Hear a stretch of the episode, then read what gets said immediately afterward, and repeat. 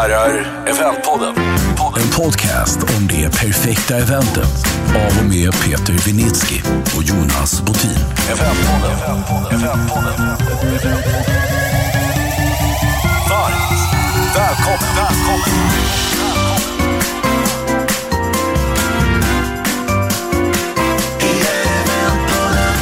Eventpodden. Dags för Eventpodden avsnitt 52.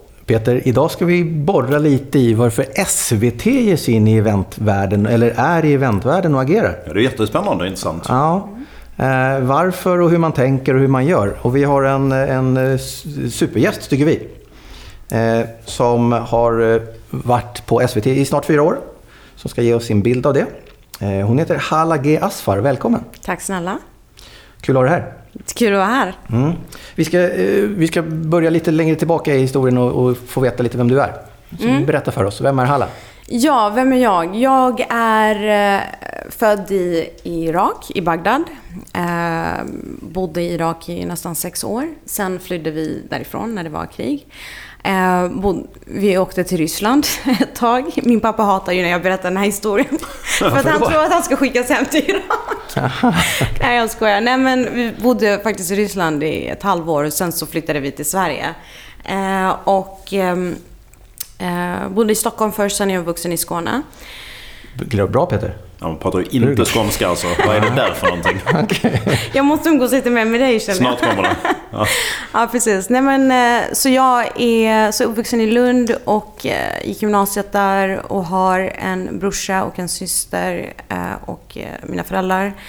Ehm, och sen så flyttade jag utomlands för jag kände att jag ville liksom utforska världen. Eh, så jag hamnade i Irland, vilket är lite random. Inte utforska världen så mycket där. Men jag, jag kände så här, jag skulle åka till, jag ville åka till England, men England kändes lite så här, ah, jag har varit där så många gånger. Så det, jag hittade en utbildning i Dublin. Ah. Och, och jag gissar att det var utbildning i Lund också. Vad, utbi- vad är du utbildad i? Då, grejen är, jag, jag gick bara gymnasiet i Lund. Sen flyttade jag direkt efter gymnasiet. Så jag var typ 18 år när jag eh, flydde Sverige. Nej, men, eh, så jag bodde sen i Dublin, gjorde hela min kandidatexamen examen där i Dublin City University. Inom vad? Eh, media Production Management med fokus på tv-produktion. Ah. Eh, och där jobbade jag på TV3 Irland. Eh, och eh, har jobbat eh, lite olika typer av jobb där också. Eh, sen så flyttade jag tillbaka till Sverige. Eller så här, det var ju ekonomikris i Irland. För jag ville egentligen stanna kvar. När man flyttar utomlands så får man ju liksom sitt eget liv och man känner så här, "Ah, här vill jag stanna. Sen var det ju ekonomikris och då drabbar, Irland var ju väldigt drabbad. Så då kände jag så här, men då flyttar jag till, ehm, tillbaka till Sverige. Alla sa så här, men har du möjlighet att dra, så dra härifrån. Så då flyttade jag tillbaka till Sverige och då hamnade jag i Stockholm och sen har jag jobbat med olika typer av grejer här också. Ah. Mm. Men lite sammanfattning. Ja, men verkligen. Eh, och, och hur kom du in i... Jag vet ju att det finns en tråd genom, genom det du har gjort som är lite eventkopplat. Eh, Ja. eh, bland annat på välgörenhetssidan och, och framförallt kvinnor. Ja, exakt. Nej men så här, jag har alltid så här, man... Jag, när jag först kände att jag ville göra någonting med event, det var ju i gymnasiet. Jag gick ju natur. Min pappa ville ju att jag skulle bli läkare. Och det Gud var... vad stereotypt. Ja, men det är ju En, faktiskt så. arabisk pappa, du ska bli läkare. I värsta fall lä- tandläkare. Ja, men, exakt, eller advokat. Nej men han ville ju att jag skulle bli läkare och det var, jag kände så här redan då att jag svimmar bara jag ser blod. Det skulle inte fungera med mig i operationsrummet liksom. Så att, eh, ja men så eh, skulle man göra projektarbete och jag gick ju natur natur och eh, då var det ju att, då kände jag så här, men jag ska göra en välgörenhetsgala. Jag vill liksom samla, det var den här upplevelsen som jag blev inspirerad av. Att samla flera olika människor från olika bakgrunder, bjuda på underhållning, kunskap och inspiration. Det är de tre ledorden som har liksom följt mig i allt jag har gjort. Eh, och det var ju ett eh, event som jag gjorde då, eh, då fick jag gå till rektorn för att när man pluggar natur då måste man ju göra någonting inom fysik, kemi och sådär. Och då, då sa han, ja men jag vet inte hur jag fick igenom det, men jag fick väl okej. Annars hade jag ju inte gjort det. Men så, så gjorde jag välgörenhetsgalan och så samlade jag flera artister och underhållare, komiker från Skåne och och eh, gjorde det i samarbete med Amnesty International för att lyfta upp det de, det de gör runt om i världen. Eh, men själva planeringen av eventet var ju ett katastrof. Jag tror 20 minuter innan vi skulle sätta igång var ju ingenting klart. Men det är så typiskt. Vi får din blooper redan nu. Ja, Nej, du har, jag vet att du har en ännu Det bättre. finns så. många Ja. bloopers, ja. Eh, Men det var ju ett katastrofevent och jag var så stressad. Men någonstans där kände jag att gud, jag älskar att göra det här. Eh, Och det har ju, jag har ju fortsatt göra sådana här typer av grejer. Var jag till och med i Irland, i Sverige. Någonting vid sidan om, det har jag gjort kanske i form av pro bono, eh, där jag känner att jag vill sprida inspiration och ehm, motivation till människor eh, och bra energi. Så att jag har alltid drivits av det och har jag inte fått möjlighet att göra det på jobbet så har jag gjort det vid sidan av jobbet. Eh, och det har ju lett mig igenom allt jag har gjort. Och nu får jag betalt för det. så att, eh, och jag, jag, jag tycker jag gör väldigt roliga grejer eh, idag som får större spridning, som också har blivit tv-program. Eh, så att eh, ja, man ska verkligen alltid följa det man brinner för. Så att, det är väl vad jag skulle säga. Ja. De, eh, Give, it for, Give It Forward är ett av projekten som du Mm. Ja, gjorde tidigare. precis. Och eh, det är ett eh, nätverk som eh, startades av en vän till mig som heter Mona Abu Jaid. Eh, hon, eh, för några år sedan så var det ju så här att det var ju fler män, än, den statistiken kanske inte stämmer 100% idag, men det var ju fler män som drev företag eh, än vad kvinnor gjorde. Och anledningen till det är för att män hade bättre nätverk, bättre kunskap och de vågade mer. Eh, vågade mer antagligen för de hade fler i sitt nätverk som eh, kunde saker mer och så vidare. Så det, vi, det, det hon ville göra är att starta det här nätverket för att få fler kvinnor att eh, bredda sitt nätverk och få kunskap. Så vi startade eventsatsningar som hette Idea Talks eh, där vi bjöd in kvinnor eh, från olika delar av näringslivet. Alltså så här, för min, minska gapet från de som hade lyckats eh, och de som vill lyckas. Så att vi bjöd in dem i form av nätverksträffar, inspirationsdagar, där vi bjöd in eh, så här, bjöd på kunskap och inspiration i hur man ska våga satsa på sina idéer. Eh, och eh, det var ett eh, hjärteevent för mig, eller så här, hjärtesatsningar för mig. För att jag vill ju att fler kvinnor, jag vill alltid få fler kvinnor att våga satsa mer. Och eh, eh jag tror verkligen på att nätverk ibland är viktigare än kompetens. Jag trodde det stenhårt för några år sedan. Men jag tror att eh, nätverk är väldigt viktigt för att du ska kunna komma framåt. Sen är det ju så här, jag har lärt mig nu genom åren att det kanske inte är så lätt att eller så här, alla har inte lika lätt för sig. Alla vill inte ha ett nätverk. Alla känner inte att man vill ha massa kontakter och underhålla. Eller så här, att man, man är väldigt social av sig. Ehm, så att... ehm, men det är väldigt viktigt. Så det har liksom drivit mig väldigt mycket. Och jag har jobbat med, jag jobbade med det precis innan, eh, slutade jag med precis innan jag jobbade, började på SVT. Ehm, men där var ju verkligen fokus på att lyfta upp kvinnor. Eh, och eh, bjöd in och samarbetade med Gunilla von Platen, Annie Lööf, eh, Mona Sahlin och flera olika, både politiker och kvinnor i näringslivet. Spännande. Finns projektet kvar fortfarande? Idea Talks eh, har vi inte gjort på ett par år. Karriärsnätverket Give It Forward finns kvar. Eh, det drivs fortfarande av Mona. De satsar väldigt mycket nu på att lyfta fram osynliga jobb. Eh, det som... Ju, hög, ju högre upp du kommer i... Så här, i vad heter det? Makt- systemet. I systemet, exakt. Just osynliga blir jobben. Eh, och eh, de, så jag tror deras fokus är väldigt mycket nu i att försöka synliggöra de där eh, rollerna som, eh, som finns genom att eh, dela dem i olika nätverk och eh, jobba med olika bemanningsföretag och så. Om vi tar oss in till eventvärlden. Mm. Tycker vi att vi står oss bra, Peter? Jämställdhetsmässigt, kvinnors utrymme kontra männen. Va, vad säger vi? Och vad säger han? Nej men alltså eventbranschen i sig. Nu sitter jag och gör lite överslagsräkning i huvudet. Men det är ju... Nu räknar du antals... Ja, nu räknar jag antal huvuden. Alltså jämställdhet. Om vi börjar män, kvinnor. Om vi börjar den eh, änden. Så tänker jag att det är nog ganska bra. Det är nog fortfarande så att det är fler kvinnor i branschen. Nu tänker jag på eventbyråsidan ska jag säga. Eh, och jag tänker lite så här på chefsroller. Det är ju bland de största byråerna så är det väl ungefär 50-50 män, kvinnor. Eh, nu sitter vi ju med dig som har eh, utom svenskt ursprung. Det finns ju inte skitmånga när jag tänker på rak arm. Sådär, nu är du ju sådär fuskig för du har ju liksom vuxit upp i Sverige. Och överallt höll jag på att säga. Lite Sverige, en kvart i Sverige och en kvart Ja, där. Eh, Så att jag tror nog att vi är ganska könsmässigt ganska jämställda. Om vi tänker liksom nysvensk, gammelsvensk, medelsvensk så, så är det nog ganska gammelsvenskt fortfarande. Det är min bild. I alla fall är det kanske annorlunda på SVT. Där är man ganska duktiga på att liksom se efter och sånt hela vägen. Ja, absolut. Det tycker jag väldigt... Vi är väldigt duktiga på... Eh, alltså, det är ju fler kvinnor än män som har chefspositioner, vågar jag säga faktiskt. Någon kommer slå mig på armen. Vågar jag säga och fundera så det skruvar på sig. Nej, men det, det, nej, det skulle jag faktiskt inte säga. Men vi är väldigt 50-50, det är vi. Ehm, vi behöver bli bättre på att få in fler eh, folk med utländsk bakgrund till SVT. Det vet vi och det, eh, det behöver vi verkligen bli bättre på. Eh, men eventbranschen överlag så är det ju kvinnor, alltså det är dominerat av kvinnor, absolut. Eh, jag vet inte om jag skulle säga att i Sverige är det nog bättre att Alltså, I Sverige har vi fler chefer och entreprenörer så här, där det är kvinnor. Utomlands tror jag inte det är lika bra. Där är ju högre upp det kommer så tror jag det är fortfarande så mansdominerat. är det säkert. Ja. Men där är vi ju förhållandevis bra. Men jag utgår från att Sverige som vanligt är bäst i klassen när det kommer till jämställdhet. Men frågan är om det är tillräckligt bra. Det kanske det inte är. Det finns alltid att göra. Jag tror i och sig att om man rent hårdrar så är väl eventbranschen måste väl vara bland de mest jämställda branscherna. Sådär, jag har inte, inte upplevt det som något problem. Det är ju lätt att säga som vit medelålders man, det är, det är inget problem. Men jag tänker att det inte är det. Alltså, jag tänker så här normmässigt. Eh, Vi har, vi har killar som är tekniker, vi har tjejer som är projektledare.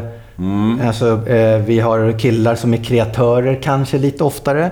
Och vart ligger besluten och makten? Och så. Det, är- det, ja, det är inte verkligen. helt glasklart. Nej. nu, Nej, men det kanske, är, det kanske är lite infackat då, liksom, precis så som du säger. Men det är ju inte så konstigt. Det hänger ju också lite ihop med Eh, visst, gamla, gamla roller och system och sådär. Men det viktiga är väl kanske, det kanske är viktigare att det på en chefsnivå är någorlunda jämställt kan jag tänka. Än att vi måste ha 2000 kvinnliga tekniker. För att jag tror inte att det är svårt att bli tekniker om du vill idag som kvinna. Bara att det är inte tillräckligt många som har intresset liksom. Nej, det, Jag håller Absolut. med. Jag håller verkligen med. Ja. Ska vi ramla in lite på SVT? Eh, eh, Hur kommer det sig att du hamnade där? Och beskriv lite SVTs tänk kring event. Ja, eh, jag hamnade där. Jag har alltid varit intresserad av att jobba på SVT. För att jag älskar public service. Och det hör ju lite ihop med mina värderingar och allt det som jag har jobbat med tidigare. Jag spontan, eller så här, jag ska inte ljuga. Jag spontan jag skickade en spontanansökan, det gjorde jag. Eh, sen så blev jag kontaktad av dramachefen på SVT och sa, ja men du kanske inte ska jobba på drama, men kom vi ses. Och så sågs vi och det ena ledde till det andra. Så skickade han mitt CV till någon annan. Jag hade nog 12-13 möten med SVT innan jag fick, ett, fick en roll. Och då fick jag en roll som var eh, som jag var överkvalificerad för. Men jag tänkte, jag, jag får in en fot här och så får vi se vad som händer. Och det är väl det som är bra med SVT. Att det är en stor organisation, det finns väldigt mycket att göra. Och är du driven och är social, då har du lätt för att få kontakter. Det finns alltid sätt att eh, eh, få olika typer av uppdrag. Så att jag började på SVT och har sen blivit konsult och varit kvar på SVT och var det fram till februari förra, eller det här året. Precis innan corona, då fick jag fast anställning. Eh, och då visste jag verkligen inte att det skulle vara corona. Men det, jag var nära att tacka nej till en fast anställning eh, och ville fortsätta vara konsult. Men eh, de lyckades övertala mig och jag, var, jag blev kvar. Jag tycker det är jättekul. Det är en bra, bra företag, det är kul, det finns väldigt mycket att göra. Så att, eh, stolt att jobba där. Och vad är ditt uppdrag inom eventdelen? Hur skulle du beskriva det? Ja, så här. Vi började satsa på pub, publika event för ungefär två och ett halvt år sedan. Och eh, uppdraget då var att eh, vi skulle göra publika event som riktar sig till kultur och samhällsintresserad publik. Alltså det var en publik som tycker om SVT, men som vi ska försöka stärka relationen till. Eh, och för att göra det så försökte vi binda ihop det med var, är, var kan vi hitta kultur och samhällsintresserad publik i vårt utbud? Och då hittade vi två, eh, två, eller så här, två program som vi trodde skulle fungera och göra event kring. Och det ena var ju korrespondenterna som är ute och reser i världen. Sveriges Radio gör ju liknande event, Dagens Nyheter gör ju eh, event med korrespondenterna. Och vi bestämde då att de är ju här en vecka, korrespondenterna. Det, den veckan i augusti skulle vi boka in dem på ett stort eh, på ett event. Så vi bokade Konserthuset och så Eh, halvvägs in i planeringen, då bestämde man att när vi liksom jobbade med hela, vi hade teknik, alltså vi hade flera, planeringen var nästan färdig. Eh, då bestämde man att det här skulle bli ett TV-uppdrag. Och då får du tänka om helt enkelt. Alltså jag har ju inte tidigare jobbat med TV, så det där var första gången som jag verkligen fick känna. Jag tänkte, jaha, men ett event, är väl bara att filma ett event. Men det går ju inte, för att när det väl blir ett TV-uppdrag, då kommer ju ett helt TV-team. Och då får du nästan börja om på nytt. Och jag tror att det bestämdes att det skulle bli ett TV-uppdrag en månad innan. Och det var mitt under sommaren. Så att eh, vi tog in ett TV-team och det blev en, ett mycket större projekt. Det var fortfarande på Konserthuset, allting var klart. Det handlade mer så här, eh, hur tekniken ska riggas, var kameran ska stå. Annars hade vi kunnat tänka så här, när du går till exempel när jag var på Brilliant Minds för två år sedan. Det är ju sjukt snyggt visuellt. Mm. Eh, och det var lite den känslan jag ville få in där i Konserthuset på, med korrespondenterna. Men när det blir ett TV, tv-program helt plötsligt, då får du skita i alla skärmar. Och då ska du, det viktigaste är var kameran ska stå och så vidare. Vänta, stopp. Det här är ju otroligt intressant. Uh. För det här är ju precis det som alla eventmänniskor går igenom just nu. Mm. Med hybriden, ja. Ja, eller när man ska göra om liksom, fysiska mm. events till digitala events. Mm. Och där man ju, där man ju många tror mm. att vi gör ett vanligt event och så filmar vi det. Exakt. Nej, det är det inte. Nej, det du gör ju eventet för en publik framför en skärm och det är Exakt. en helt, helt annan värld. Exakt, mm. precis. Och det var verkligen det jag lärde mig. För min, mitt, mitt mål som eventansvarig, det är ju hur det ska kännas för personer på plats. När, du, när, det, när det är ett TV-uppdrag, då är det så här, hur känns det för personer i soffan där hemma? Då är det en helt annan grej. För min prioritering är ju alltid publiken på plats. Och där får man ju verkligen tänka om. Och vi fick liksom tjafsa oss kring, ja men den här skärmen får vi fan ha kvar. Nej, men den här blir snyggare på plats, men det här blir snyggare hemma. Så att vi fick kompromissa väldigt mycket där. Eh, men vi fick ett, eh, det blev ju så här, jag är jätteglad att det blev ett tv-uppdrag. Men jag är så mycket en eventperson så att jag är alltid så här, det ska kännas när du är där inne. Men samtidigt har jag ju lärt mig att publiken på plats, alltså det är när du går till Melodifestivalen eller Allsången och så vidare. Det är kul för dem att vara med i en tv-produktion. Så att det, egentligen är det inte så större skillnad på upplevelsen för dem. Det är bara kul för dem att det är en del av en tv-produktion. Sen är det liksom vi som ansvarar för det som kanske tänker på alla detaljer. Um, men det var ju ett korrespondentinvent som vi gjorde förra året och det var, då hade korrespondenten som är ute i världen eh, samlats då den veckan och samlades då på Konserthuset. Eh, vi hade Camilla Kvartoft som programledare och sen så, det viktiga för mig är ju också att när jag jobbar med de här eventen, det är att vi ska få in publikinteraktionen, att publikens röst ska komma fram, att vi får in alltså alla möjliga olika typer av interaktion, eh, såhär, intera, eh, vad ska man säga, digitala Ehm, så appar, alla möjliga interaktionstjänster som vi kunde använda för att öka upplevelsen på plats. Så jag vill ju aldrig att det ska vara en one way communication utan det ska vara verkligen two way. Eh, och vi utvecklade nya ut, eh, vi har en Duo-app som är en app för vår interaktion på SVT som heter Duo-appen. Så där utvecklade vi nya tjänster där vi kunde ställa frågor eh, och under tiden som eventet pågick så ställde programledaren frågor till publiken som kunde skicka in sina frågor och så, så hade vi omröstningar och så vidare. Jag gillar ju den typen av interaktion. Mm. Det är för bara så här, skapa dynamik under programmet. Um, och det var ju lite nytt, för det är inte, man jobbar ju inte på TV på det sättet. Det är inte som att du sitter hemma och får en fråga från programledaren. Men gå in och rösta. Det brukar inte vara sådär. Mm. Musikhjälp är ju ganska duktiga på det där, men... men lite sånt finns det väl? Lite det... i Mello och sådär kan ja, man väl in och rösta i någon app? Och... Det är sant. Det är, Mello är ju väl det enda, men det är ju inte så mycket så här... Um, vem vill du ska vinna valet? Trump eller Biden? Alltså det är sådana här typer av frågor. Ja, men det spelar ingen roll vad du röstar. Det vinner ju Trump ändå. exakt, precis. Exakt. Ja. Men du, vad, vad, vad, är liksom, vad är SVTs strategi kring eventdelen? Tänker ja. man att det ska växa sig gigantiskt? Eller ja, det men det är en väldigt bra fråga. Eller? Ska ni slå undan benen på alla eventbyråer? nej, det ska vi Nej, absolut inte. Så här är det. Vi, så det som hände var ju, det uppdraget var ju fokuserat på eh, kultur och samhällsintresserad publik. För att skapa relationer till dem. Sen så bestämde vi ju efter det året att vi vi ska satsa, fortsätta satsa på publika event. Och eh, då startade vi eventavdelningen i början av det här året. Eh, och det var ju en månad innan corona. Så vi har inte fått utforska så himla mycket det här året. Utan vi har fått liksom tänka i vår egen lilla kammare. Men jag är lite så här, när corona slog till, då blir jag direkt, okej okay, vad händer? Alla blir lite chockade. Sen kan man kanske gå och deppa i två veckor. Men då är det så här, nu är det dags att börja tänka nytt och kreativt. Hur kan vi försöka gå över digitalt? Vilken eventbyrå som helst har, har ju tänkt så det här året. Eh, men när SVT ska tänka digitala event, då är, ju, då är du inne och tänker på, men Ska vi på kommunikation som ska göra digitala event, vad är skillnaden mellan ett digitalt event och en vanlig tv-sändning? Mm. Ska vi då alltså gå in och göra tv-sändningar? Och det är inte vårt uppdrag. Ja, så det har varit väldigt, väldigt knepigt. Och jag är lite mer så här, jag gillar att sudda på gränserna. Jag vill ju inte att men det här ska göra det här och du ska göra det här.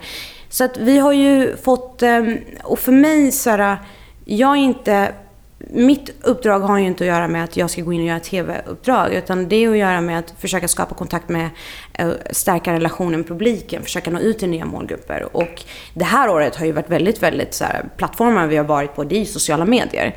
Så att eh, det har ju också varit en, en utmaning. Är att, okej, okay, om vi ska göra digitala event, skillnaden mellan det och en tv-sändning, det är ju publikinteraktionen skulle jag säga. Eh, och vad kan vi ha publikinteraktion? Det är på sociala medier. Men kan vi göra digitala event på sociala medier så kan, behöver inte vi klassa det här som tv-uppdrag. Men då är det ju ett annat problem. För vi, vi är väldigt begränsade i hur vi kan använda sociala medier. Eh, vi har ju ett sändningstillstånd och vi ska ju använda våra egna plattformar. Det är SVT Play, SVT 2 och så vidare. Eh, så det har varit väldigt utmanande. Men nu har vi testat lite olika livesändningar på Instagram och Facebook. Bara för att testa hur responsen är, bara för att testa liksom upplägget, formaten. Vi ville testa lite enklare format. Allting handlar om bara liksom komma i kontakt med publiken och skapa en dialog och försöka få dem och kanske nå ut till nya målgrupper som kan upptäcka vårt utbud. Det är äh, kärnuppdraget som mm. vi försöker jobba med. Så det har varit ett väldigt äh, jobbigt år, äh, men samtidigt har det varit väldigt ögonöppnande för vi har vi har fått testa lite nya grejer och Eh, det kanske är det perfekta året att få tänka och fnula och ja, vända lite. Verkligen. Utan någon stress och press. Precis, exakt. Det kan man säga. Ja. I, i, ordningen, I ordningen så här att du tittar i, i programutbudet mm. och så mm. letar du vad ska jag kunna göra event av det här.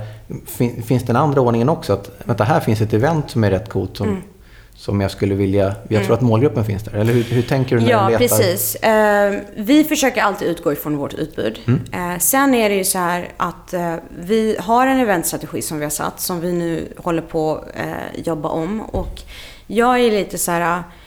Jag vill ju inte alltid att det ska vara titelbaserade program. Till exempel korrespondenteventet, det är ju kopplat till korrespondentprogrammet. Vår Tid Nu-evenemangen var ju kopplat till Vår Tid Nu. Eh, jag skulle ju vilja gärna att vi fokuserar mer på genre. Ehm, eller, eller så här, inte så här, förlåt, inte genre, att vi, vi, vi utgår från vår målgrupp. Vad är målgruppen intresserad av? Och sen kan man koppla på flera olika titlar. Så att man kanske kopplar event till ett visst tema. Ehm, så att det har egentligen, vi har egentligen använt det här året för att testa lite olika saker. Eh, och jag skulle inte säga att vi kör det ena eller det andra, utan jag skulle vilja se att vi gör båda och faktiskt. Men eh, alltså så här, publiken finns ju. Vi har ju väldigt mycket fans till vissa av våra program och det blir ju alltid lyckat när vi gör sådana här typer av event. Men då vet vi att vi alltid riktar oss till en publik som vi redan har. Mm. Jag är väldigt, väldigt mån om att vi ska försöka nå ut till nya eh, målgrupper som vi inte har idag. Och ibland kan du lyckas göra det när du försöker kanske lyfta upp ett, ett visst tema eller ett eh, eller eh, jobba med vissa profiler eller vissa influencers och så vidare där du kan nå ut till den målgruppen och sen hijacka dem med någonting från SVT. Mm. mm. Det är väl skitbra. Det är, jag tycker, det är så ofta som jag tänker på när jag kollar på SVT Play framförallt. Mm. Mm. Alltså den kvaliteten som SVT Play har, den är ju helt överlägsen. Visst, det finns mm. skitmycket på Netflix och allt det här. Mm. Men SVTs grejer är ändå liksom... Det är ju där man hittar de här serierna som är... Oh, det här är kvalitet. Sen kan ja, andra grejer vara bra.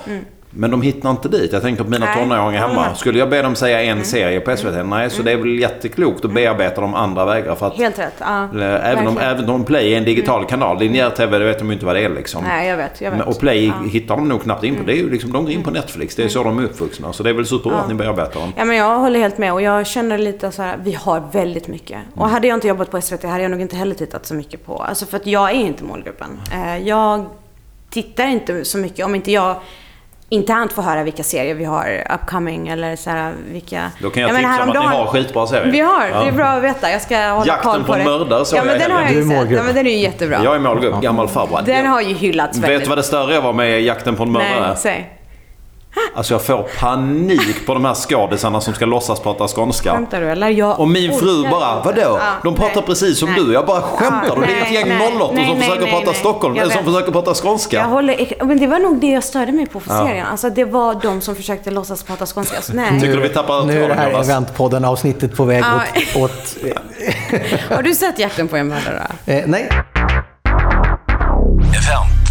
Jag har en fråga kring, eh, kring ekonomi. Hur fasen tänker eh, SVT kring ekonomi? Vi kommer ju från den kommersiella världen. Ja, precis. Hur, hur, hur behöver du tänka och hur tänker ni? Alltså vi har ju, de, vi har ju en fördelningsekonomi på SVT, så vi har ju de pengarna vi har. Eh, sen är det ju, eh, vi har en väldigt liten budget, så det är väl, väldigt positivt att jag har kommit från entreprenörsbranschen eh, branschen innan jag kom in på SVT. För att jag, man behöver trolla med händerna när man ska göra grejer. Eh, när jag jobbade på Nyhet 24 var det ju väldigt mycket så här.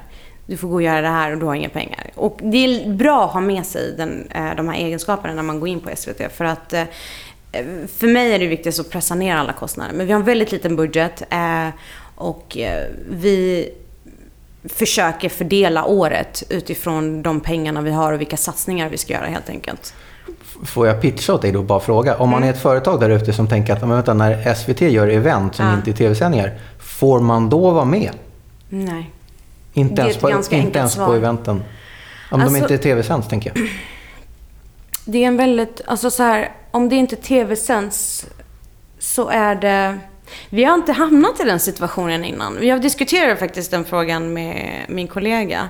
Eh, och vi, vi landade i ett nej. Att vi egentligen, man kan inte det. Alltså vi, vi ja. Alltså jag tänker också att det, vore- det, det är det rimliga svaret att säga nej, det är det inte. Ja, Men, jag vet. Korrespondenterna by Burger King. nej, kanske inte. Men om, man, om, om ni nu sökte målgruppen och målgruppen är matintresserade. Mm, Eh, så finns det ju säkert rätt många som vill göra eventet tillsammans med er. Mm. Fast inte det har med SVTs sändningar att göra.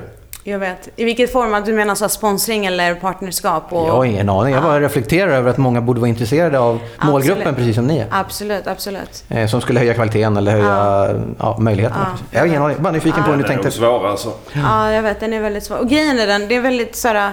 Vi har inte haft vår eventavdelning tillräckligt länge för att vi ska kunna liksom hamna i de här situationerna. Och sen är det ju att vår ambition är att fortsätta göra fysiska, alltså hybrida event som är en blandning av livestream och fysiska. Så jag tror inte vi kommer fortsätta, jag tror det som kommer när, alltså så här, långsiktigt kommer vi jobba allt mer med livesändningar. Så att vi kommer kanske gå in lite mer i tv-produktionen i våra fysiska event. Jag tror inte vi...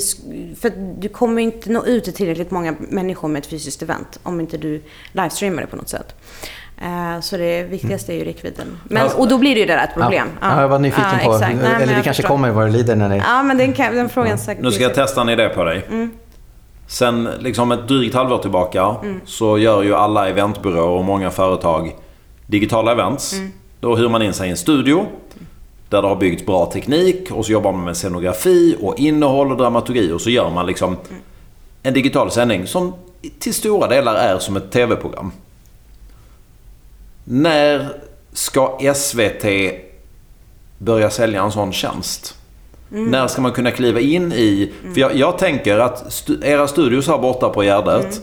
Där finns ju den bästa tekniken, de bästa studiosarna, de bästa kameraoperatörerna, de bästa klipparna, de bästa re- regissörerna, de bästa inslagsproducenterna.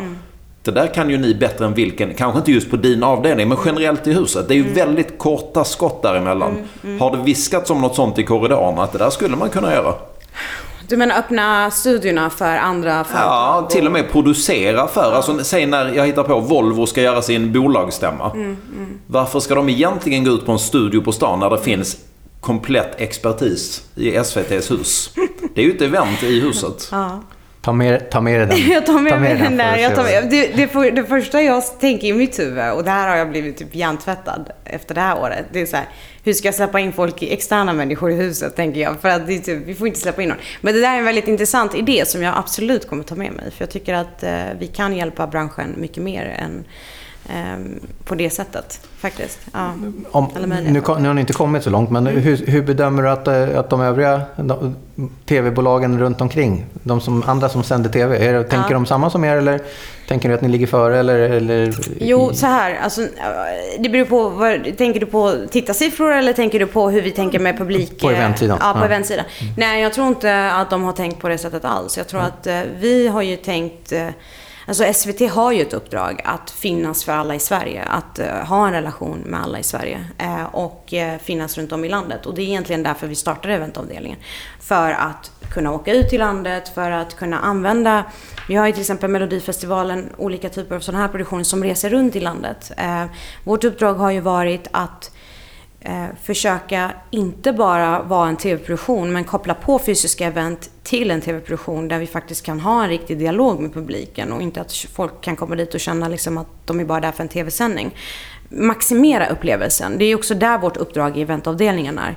Eh, och sen är det ju så här, vara ute i landet. I de orterna där vi normalt inte finns. I de orterna ha premiärsändningar av olika, bjuda in skådespelare eh, till orter som normalt inte har röda mattan-premiärer. Eh, Malmö och sånt. Ja, eller typ... Inte så små Ja, men typ Arvidsjaur och såna här typer Ja. av väldigt ja, mindre orter. Eh, men det är ju det, är ju det som är viktigast. Vi har ju det uppdraget. De andra kanalerna har ju inte alls det. Det tror jag absolut, eller de har ju inte det uppdraget. så Alltså tänk dig när ni rullar ut på en sån i höst, i augusti-september när folk är vaccinerade och grejer. Mm.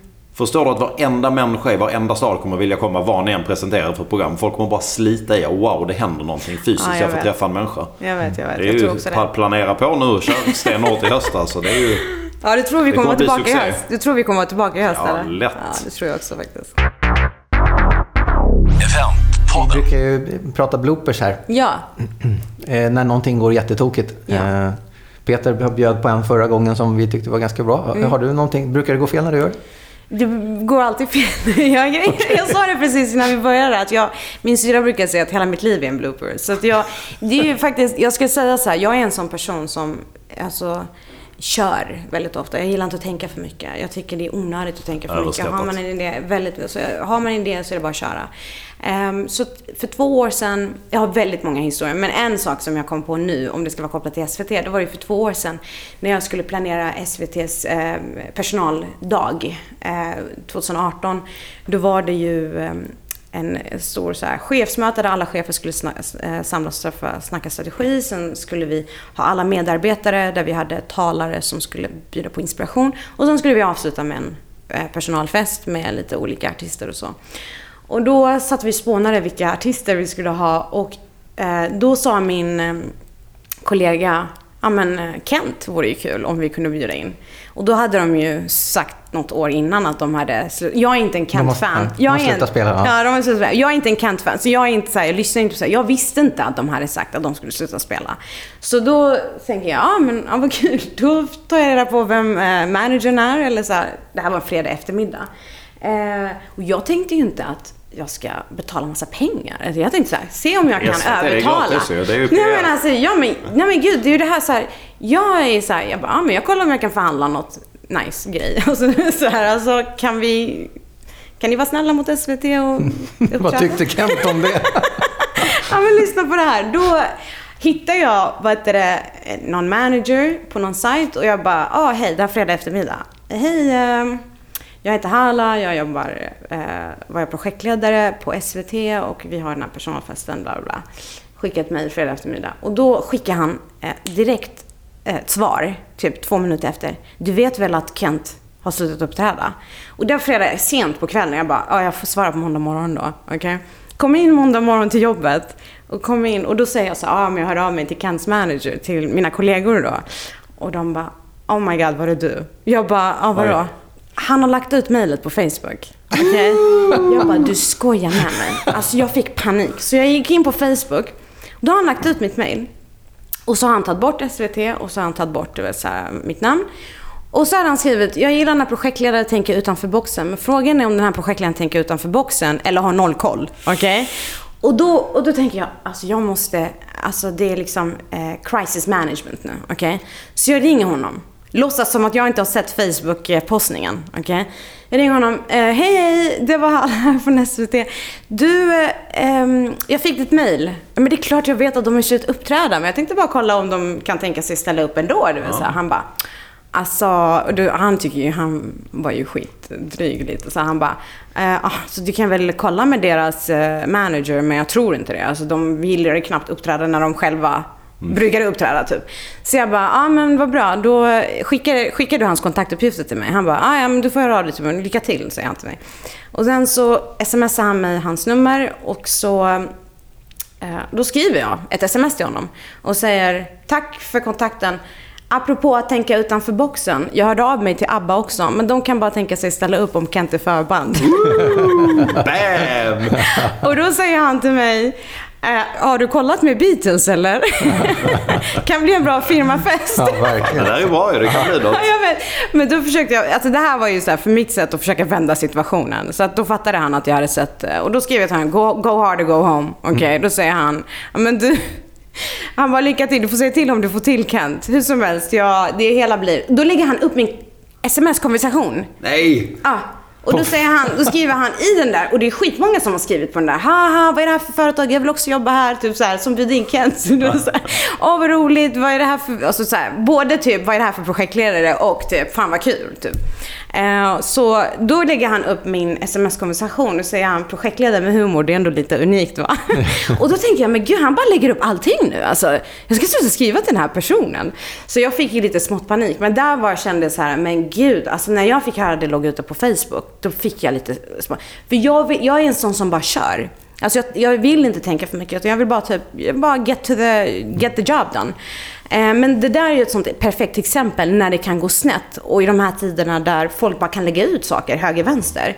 Och jag vill ju så här, jag vill ju inte skämma ut SVT heller. Alltså det, vill så här, jag vill bara så här, och det var ju någon som bara, ah, men vadå har ni mycket pengar ni ska spendera? Men nej absolut inte. Jag har, inte, jag, jag har noll kronor i budget. Alltså jag tänkte bara kolla om jag har tillräckligt bra övertalningsförmåga. Alltså, så här. Nej men det var, det var en liten uh, Snyggt. blooper som jag bjuder på. Och idag är du gift med han managern. Det är helt otroligt. Jag är nyfiken på vilka spelade på festen. Eh, Det var faktiskt eh, väldigt många småartister faktiskt. Vi bjöd in många småartister och sen bjöd vi in eh, Sabrina Beatles. Dumba också. Ja, men vi ville göra en lite så här, vi vi lite olika teman med olika mindre artister som sällan brukar uppträda. Så Men du lär aldrig glömma att Kent, Kent har lagt av nu. Mm, Nej, jag kommer inte glömma har Du, lagt nu ska jag testa en grej på dig. Jag sjunger ibland i den här podden när jag får Okej. feeling. Ja. Det var länge sedan nu. Ja, det var länge sedan. Jag ser fram emot det. Alltså när jag skulle göra lumpen, det var sånt man gjorde när jag var ung. Och jag bodde i Malmö. Och då gjorde jag vapenfri tjänst för jag, höll, jag hade inte tid att göra lumpen. Så jag var vapenvägrare Mm. på pappret. Då jobbade jag på ett eh, dagis i Malmö där det nästan bara gick arabiska barn. Jag utgår från att du pratar arabiska. Mm. Jag kan arabiska. Mm. Då lärde... Alltså jag vet inte, du vet bä vita lamm?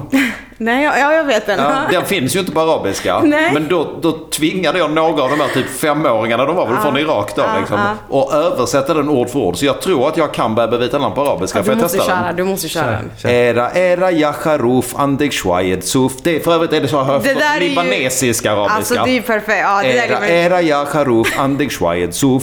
Lolotta milaziz, andikish meljem, lillbaba kuftan och lillmamma fustan. Någonting sånt. Alltså det är ju alltså, är det bra? perfekt. Woo, woo, woo. Fantastiskt! Och du, att du ens liksom kan den fortfarande. Ja men vet du vilket fylleknep det har varit på krogen? Så fort jag har sett en tjej som har varit lite exotisk och bara pratar arabiska, hon bara ja, ibland. Era, era Yacharov. Nu, är- nu har jag varit gift i 20 år men det funkade. Alltså faktiskt, jag aldrig, det där är ändå ganska coolt. Imponerande Ja, att du kan det också utom till. Du kan ringa mig nästa gång SVT ska ha personalfest med alternativa artister. Absolut, absolut. Det låter bra. Det är dags att testa Peter för corona nu tror jag. Det håller på att spåra helt. Kan slå på huvudet också. Strålande kul att ha Ja, det fått ha dig med. Jättekul att vara här. Lycka till med jobbet framåt. Mm. Och eh, följ oss på eh, LinkedIn eller på Facebook där vi finns eh, Ja. framåt. Och ni får gärna finnas på Instagram tänkte jag säga. Men du var inte så aktiv på Instagram. Nej. Nej, nej.